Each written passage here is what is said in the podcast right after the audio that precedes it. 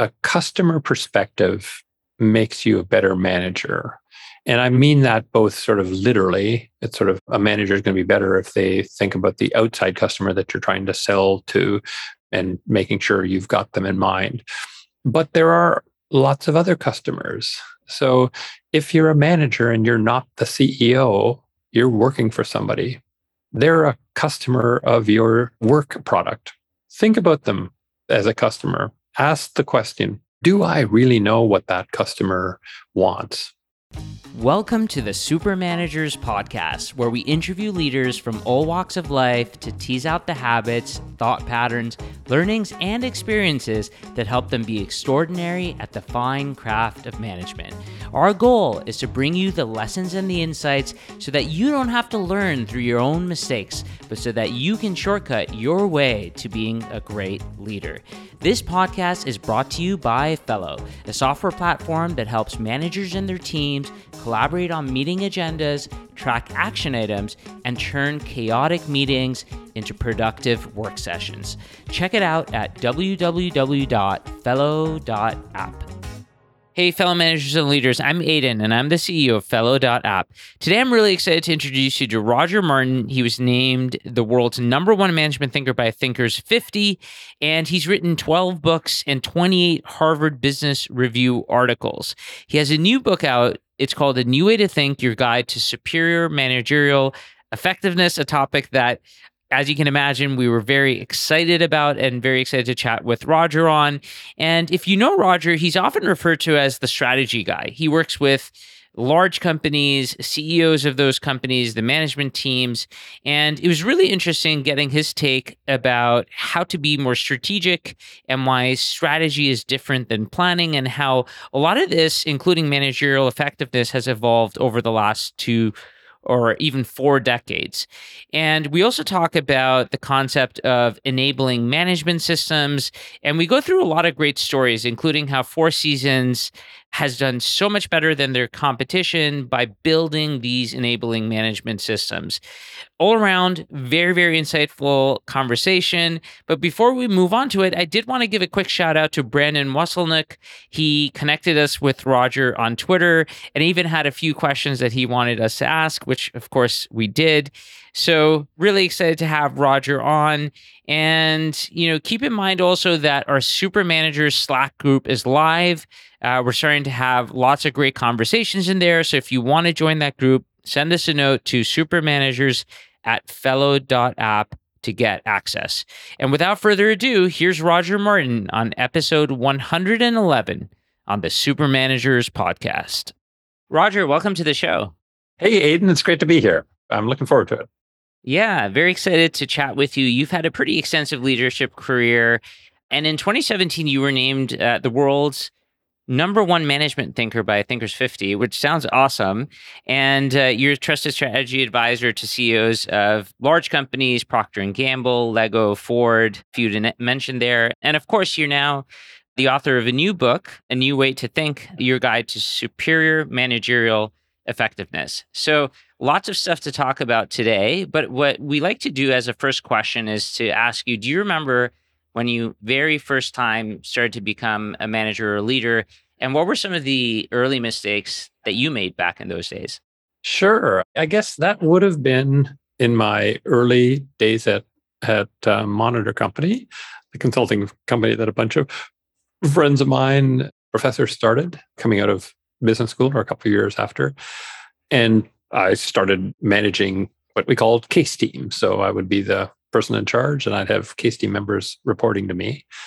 I think probably the earliest mistakes I made were in not being leaderly enough.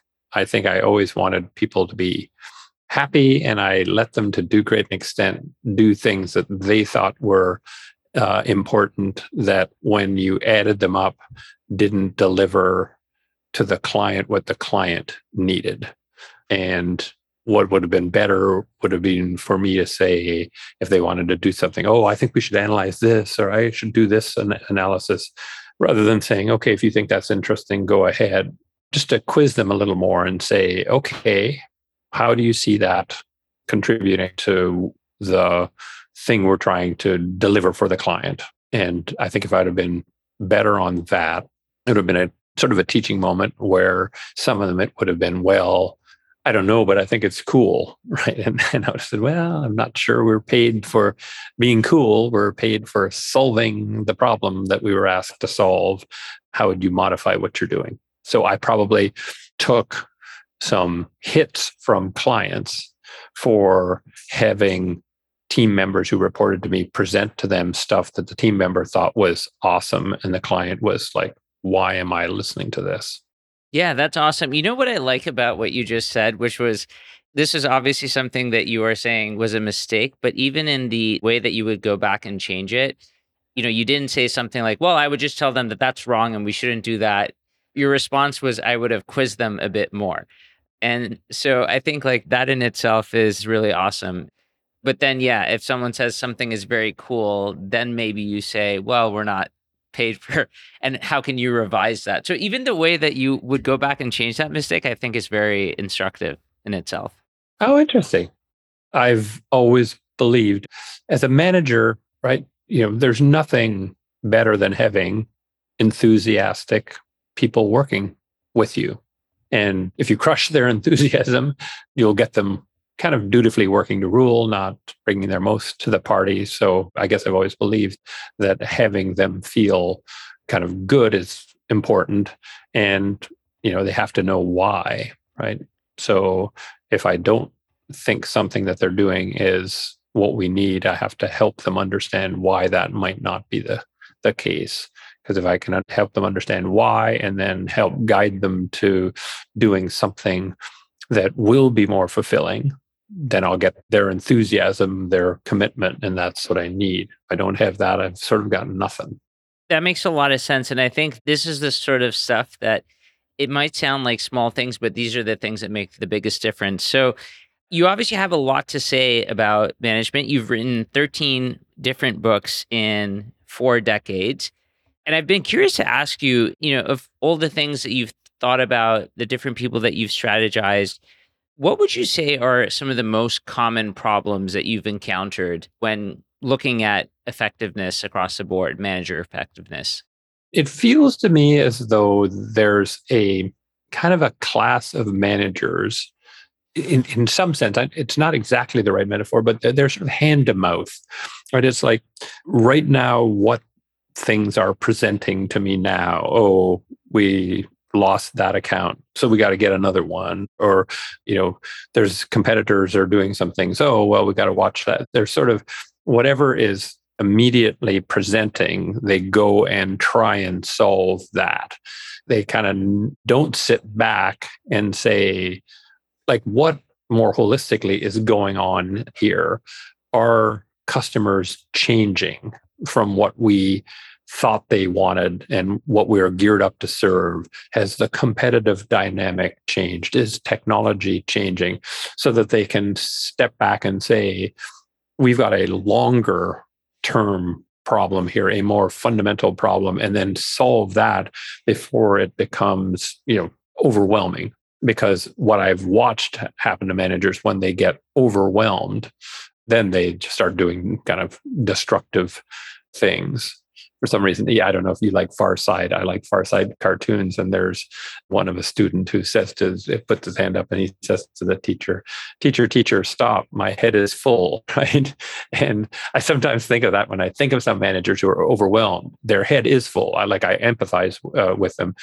So the reason their head is full is that if you don't tackle those longer term, more fundamental issues that may feel to you like, oh, I can wait to do that. If you don't, then the little issues keep piling up and piling up and some of the symptoms of the fact you haven't dealt with the bigger issues. And then you are just overwhelmed with things. And so I empathize with them. I mean, I feel badly for them, but that's a fundamental problem that I see kind of over and over and over. And then they can justify doing all sorts of short term things, but that don't really solve the fundamental problem. Example would be often, well, sales, our sales force isn't being very effective. You know, they're not closing as many deals as they need to be closing to make our numbers. And so then they go after the sales force and say, well, are you making enough calls? And are you, you're not closing enough? Do you have enough closing skills and everything? And often it's just a fundamental product offering, whatever service or product problem, where you're not as competitive as you were two years ago. And it's not a sales problem. It's not that they're not working hard and trying hard. They don't have something useful to sell. And so you figure out how to hire more salespeople and beat up the salespeople more. You say, oh, no, no, we got to create greater incentives. We got to give them more incentive to sell more.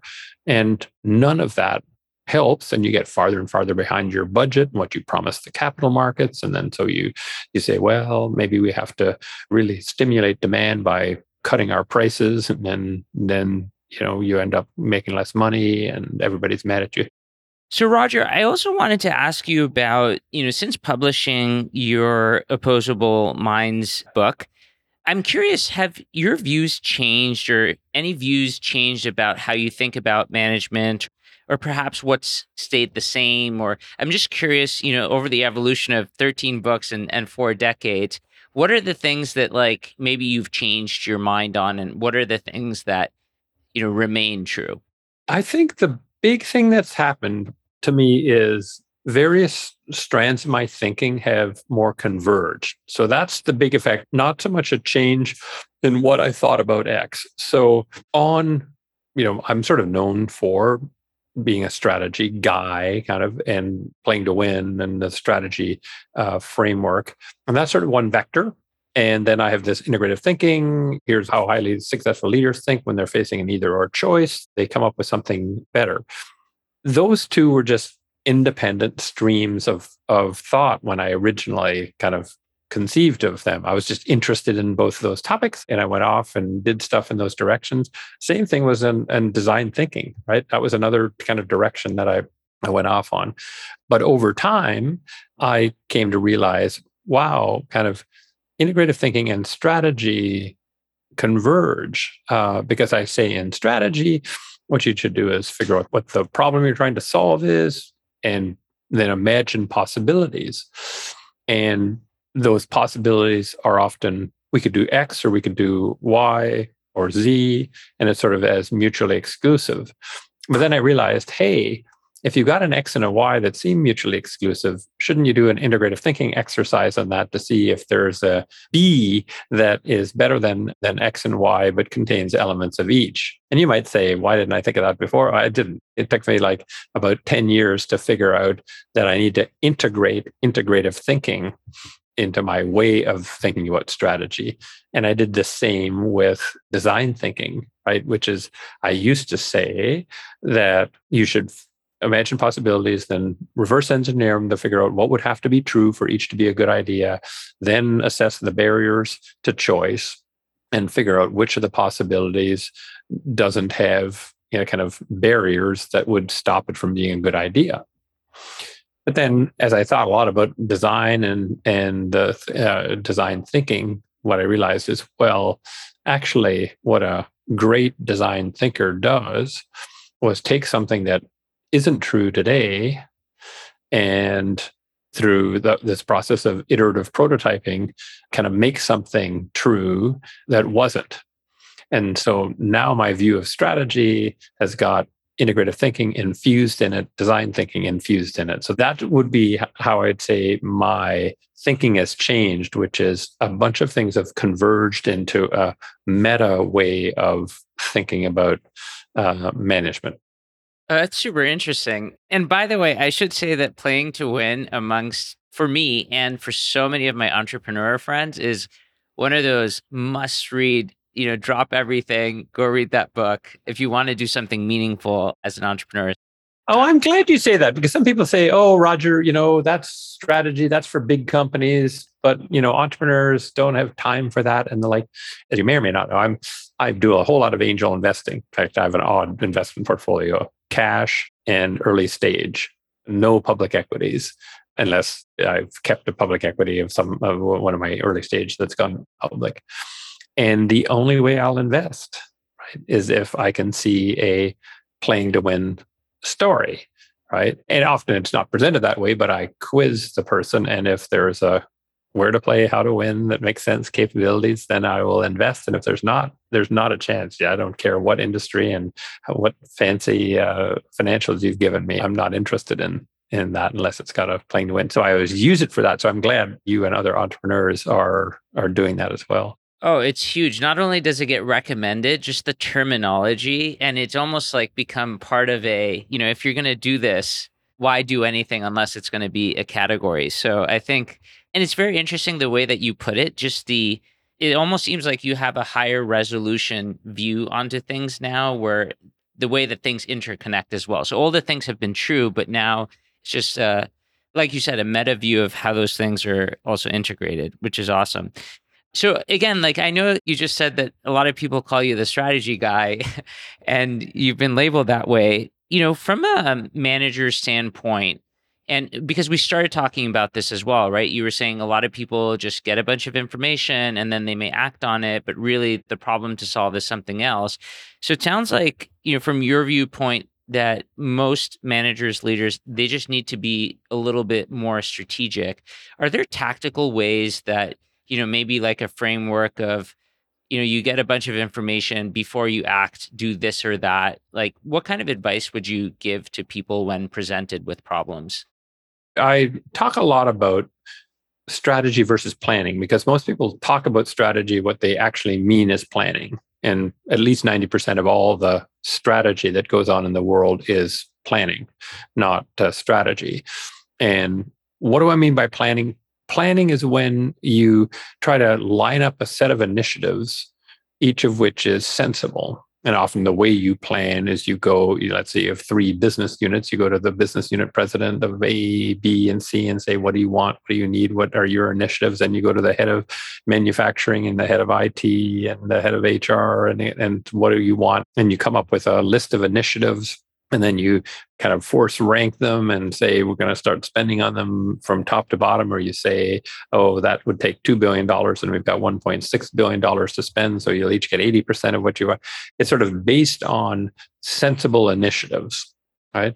The problem with that is that the challenge is not one of essentially if you think about it like you do an experiment independent variables like the independent variables are all the things you control right?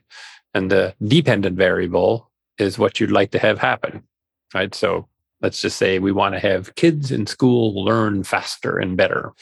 That's the dependent variable. We cannot force it to happen, right? It either does or it does not. Then there are these independent variables classroom size, IT available, teacher training, teacher compensation, you know, whatever, all those things we totally control. And so what we do is we say, well, if we ratcheted this up, class sizes down in size, teacher education up more, more IT, you know, will we get better earnings? Strategists understand that the customer is the dependent variable. They do whatever they darn well please. They will hand over checks to you only if they think you're worthy.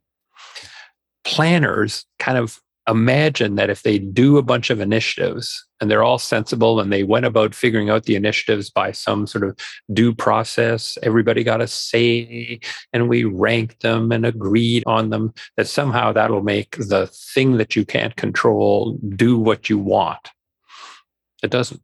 What you have to have is a theory of how doing this and this and this and this will compel customers to say, we want your product, your service, not somebody else's. Right. So that's the key to strategy is the idea that you don't control the most important thing, the customer, and your choices have to compel them to take action. So they can't be a laundry list of sensible things. They've got to be a coordinated, integrative set of choices that provides this compelling offering. Hey there, just a quick note before we move on to the next part. If you're listening to this podcast, you're probably already doing one on one meetings. But here's the thing we all know that one on one meetings are the most powerful, but at the same time, the most misunderstood concept and practice in management. That's why we've spent over a year compiling the best information, the best expert advice into this beautifully designed 90 plus page ebook.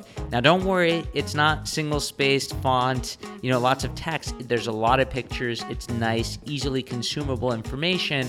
We spent so much time building it. And the great news is that it's completely free. So head on over to fellow.app slash blog to download the definitive guide on one on ones. It's there for you. We hope you enjoy it and let us know what you think. And with that said, let's go back to the interview. And so when you think about like contrasting this to, you know, planning, I guess like is what's missing in planning the very I guess, clear definition that this is a, a thesis that we have, but it doesn't necessarily, it's not necessarily going to impact it. And strategy is more about figuring out, you know, what variables in what order are going to actually make that impact. Yeah. To me, planners, people who plan, don't understand the difference between a dependent and independent variable, right? So they just focus on the independent variables and do sensible stuff. Strategists say the way we coordinate those choices, the things we choose to do and not to do, are absolutely critical in getting that outcome that we're interested in getting. And it's just a fundamental difference. And I just can't tell you how many plans I've read, strategic plans that have no strategy whatsoever in them. I hate to be, you know, Debbie Downer on this, but I have to say many times, I know you you worked hard on that and I know you'd like that to succeed. I'm afraid I can guarantee that won't. I'd be willing if I had to bet the proverbial mortgage on this not producing the results you think it will, I would. Which is not very, you know, nice position to be in, but but it's not like you can't succeed, but you actually have to have a compelling theory that leads you to have an integrative set of choices that positions you against the customers you want to position against in a way that is superior to your competitors. We can do that. You're not doing that now. And actually, you're not even trying. So it's not like you're trying and failing. No, you're not even trying. You're just doing a bunch of stuff.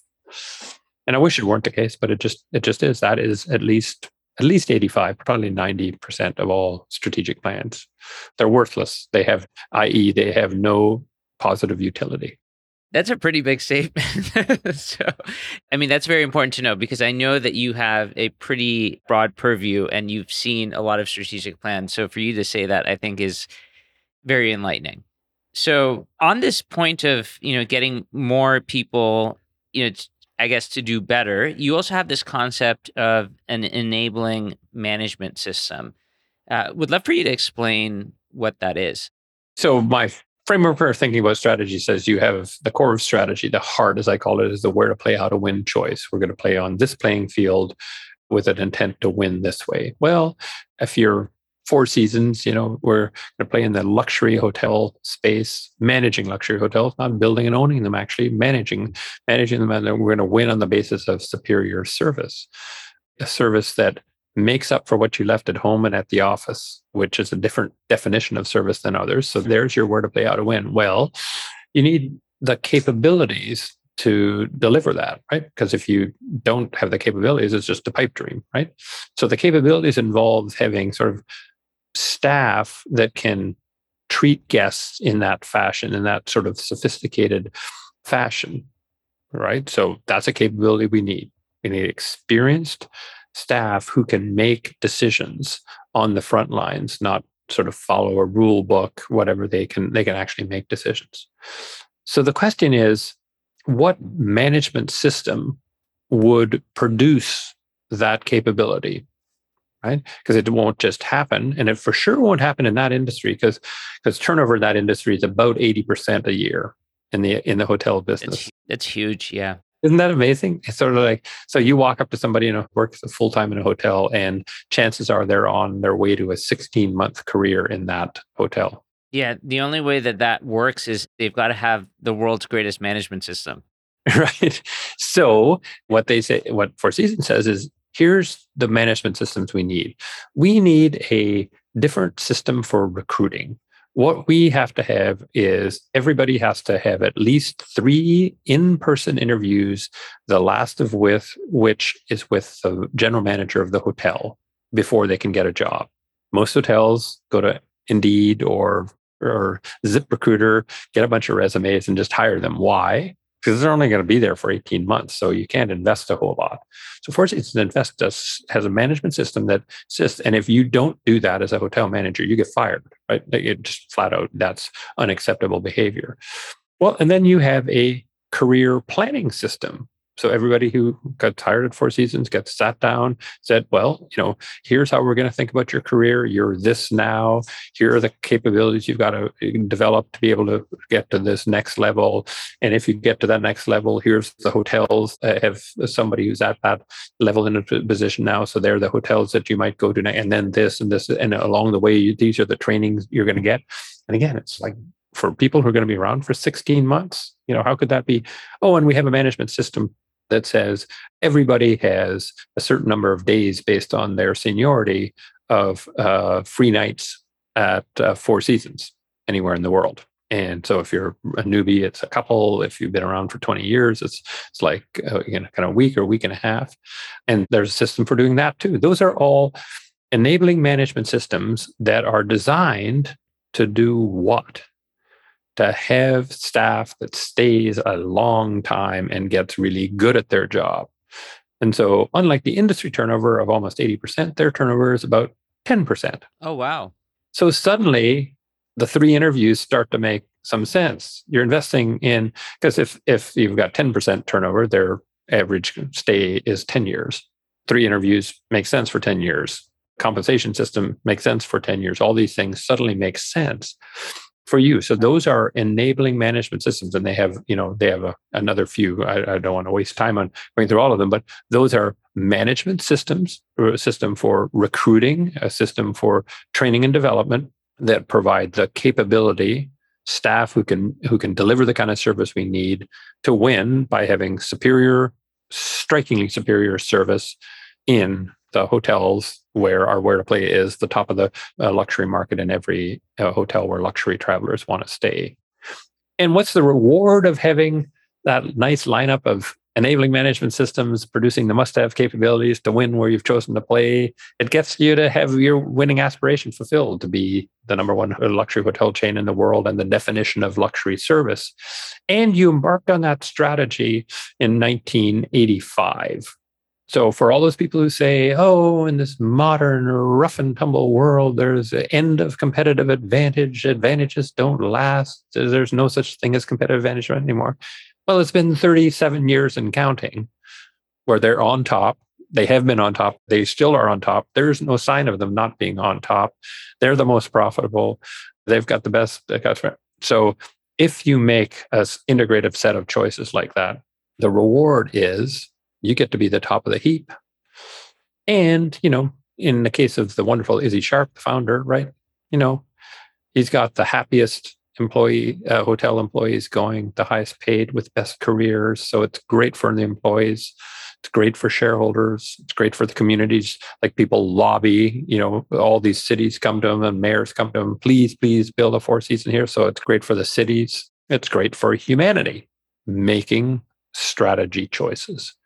You don't, you know, kind of a miserable uh, kind of life as a company where you have to send grinding down your employees. Your shareholders don't make much. You, you can't expand in a city and, and be a growing force in a given in a given city.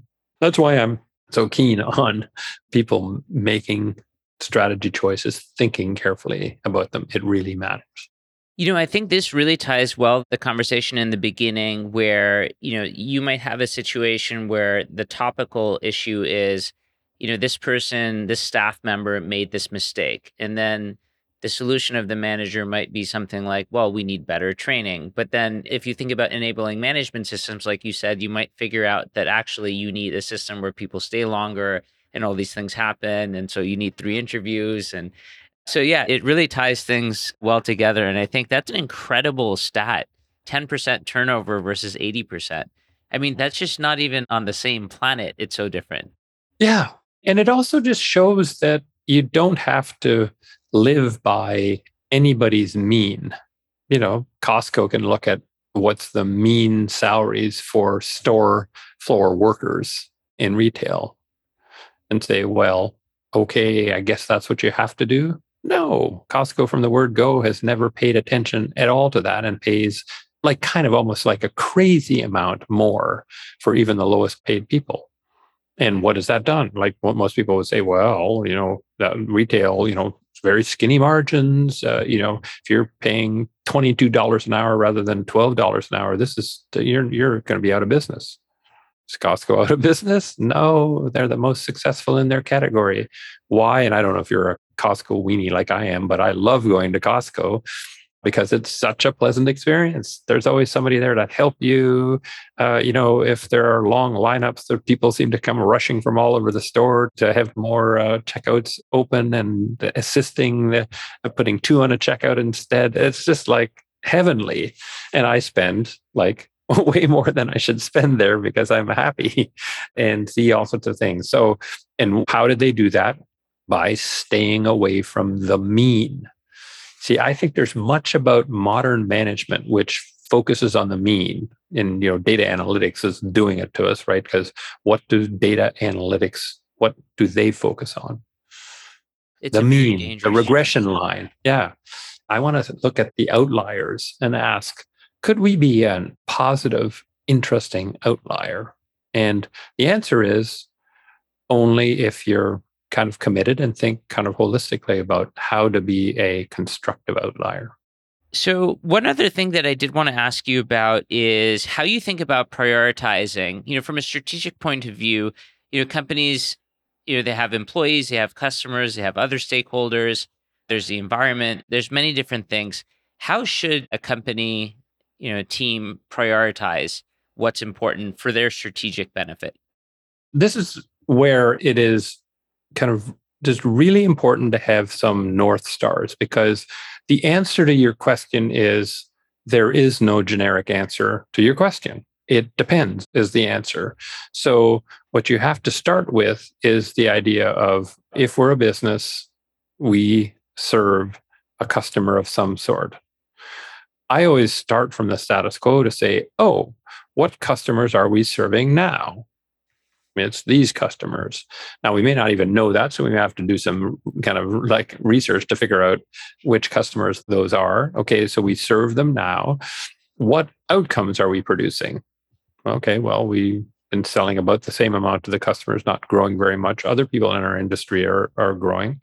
Okay, then. So we sell to these customers. We're not growing as much as others. So our problem is we wish we were growing as fast or faster than others, and we aren't, that would then tell you what to pay attention to. You might say, well, what is it about those competitors that cause them to be more attractive to these customers than we do? And that might end up being, you know, oh, you know, our reputation is for not very consistent quality. Sometimes we're good, sometimes we're bad, but it's a, a, lot of variability. Well, that would then say we must prioritize and pay attention to perhaps the production process, whether it's a service offering or it's a, a manufacturing, the production process that produces that variability. That's kind of idiosyncratic. It is just related to the gap between the outcomes we're currently producing and the results that we would like. And so I would say you search for, pay attention to most, focus on by starting from the customer and starting from the gap that is produced by customer actions, right? And this gets back to the dependent variable. They'll do whatever they want. You can't make them do anything, anything. And so they give you the best clues as to kind of what things that you are not doing? What ways are you coming up short that cause them to want to give their resources to somebody else? Yeah, that's a really good framework. And it's interesting that you're not saying necessarily that there is one way to do things, but you're saying that the place that you start is from the customers and they leave the clues, and that will allow you to prioritize and, and do everything else. And then build enabling management systems and so on and so forth. Exactly. Yeah. You work your way to that end. And it's customers and problem. right? And again, some people say, oh, you're being negative problem. What about opportunities? Well, an opportunity not seized is a problem, right? right. I mean, that's the way I think about it. Just sort of like an opportunity is only an opportunity, right? If you're not seizing it right now, if you've already seized it, it wouldn't be an opportunity. It's what you're doing. Uh, and so you either are bothered that some other company is selling stuff that you're not selling because that's a new product line that they've developed and customers seem to like it. Well, then that's an opportunity to do that too. But it's having that as sort of, if you will, it's sort of like in linear programming. You need an objective function in order to run a linear program to figure out what to optimize.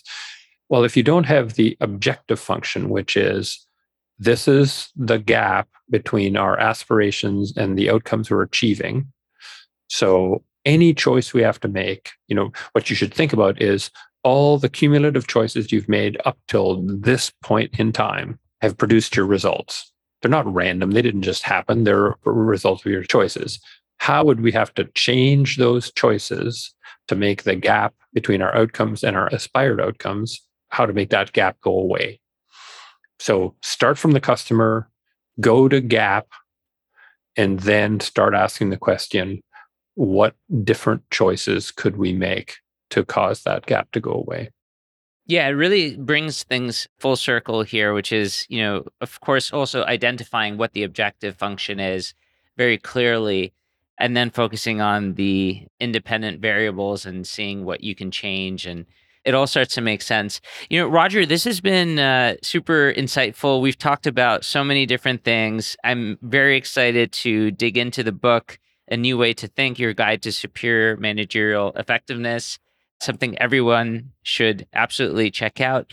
And so, the final question that we like to ask everyone on this show is for all the managers and leaders constantly looking to get better at their craft, are there any final tips, tricks, or parting words of wisdom that you'd leave them with?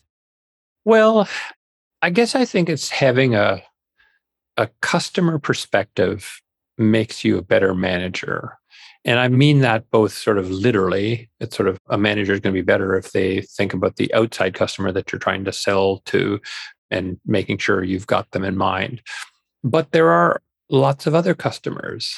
So if you're a manager and you're not the CEO, you're working for somebody. They're a customer of your work product. Think about them as a customer. Ask the question Do I really know what that customer wants? Because how many times, I mean, you've got to have, have seen this many times where somebody's come to you and you know they've worked really hard at what they're bringing and they bring something to you and you have to say, oh my God, no, I mean, that's not what I wanted. And they're all disappointed and whatever, but they kind of never asked you enough questions to figure out what they really needed to do to do something that's valuable for you. Then the people below you they're a customer of sorts too, right? They've decided to buy your job when you think about it. And what did they buy it with? A slice of their life, right? A slice that they can't get back. The right? most valuable resource.